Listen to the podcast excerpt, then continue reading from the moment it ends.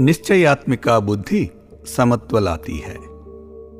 श्री कृष्ण कहते हैं, कर्मयोग में बुद्धि निश्चयात्मिका होती है, और जो अस्थिर है, उनकी बुद्धि बहुत वेदों वाली होती है। श्री कृष्ण कहते हैं कि समत्व ही योग है। जो दो ध्रुवों, जिनका सामना हम जीवन में करते हैं, जैसे सुख और दुख, जीत और हार, और लाभ और हानि का मिलन है। कर्मयोग इन ध्रुवों को पार करने का मार्ग है, जो अंततः एक निश्चयात्मिका बुद्धि में परिणति होती है होती है। दूसरी ओर, एक अस्थिर बुद्धि हमें मन की शांति से वंचित कर देती है। हमारी सामान्य धारणा यह है कि जब हम आनंद, जीत और लाभ प्राप्त करते हैं, तब मन की शांति अपने आप आ जाती है। लेकिन श्री कृष्ण कहते हैं कि कर्मयोग के अभ्यास से उत्पन्न एक निश्चयात्मका बुद्धि हमें ध्रुविताओं को पार करने में मदद करके मन की शांति देती है।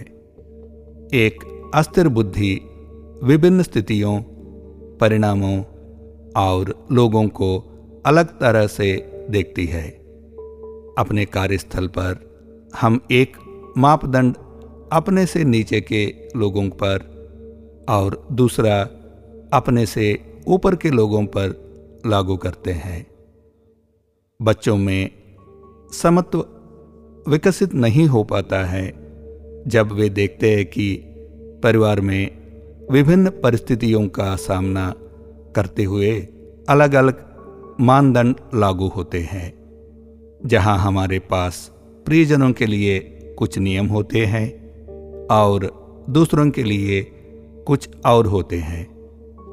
अपने दैनिक जीवन में हम धर्म, जाति, राष्ट्रीयता हटत धर्मिता आदि जैसे साझा मिथकों के शिकार होते हैं। वे हमारे दिमाग में एक प्रभावशाली अवस्था में डाल दिए गए थे और वे हमें बांटते रहते हैं। इन साझा मृतकों में से प्रत्येक के दो पक्षों के लिए हम अलग अलग तरीके से प्रभावित होते हैं। अस्थिर बुद्धि के साथ हमारे पास अपनी गलतियों को आंकने के लिए एक मापदंड है। और दूसरों को आंकने के लिए कुछ और मापदंड है। मदद मांगते समय और मदद करते समय हम अलग अलग मुखौटे पहनते हैं। श्री कृष्ण कहते हैं कि कर्मयोग के मार्ग पर चलने से समत्व के योग एक निश्चयात्मका बुद्धि प्राप्त होती है, जो मन की शांति की आधारशिला है।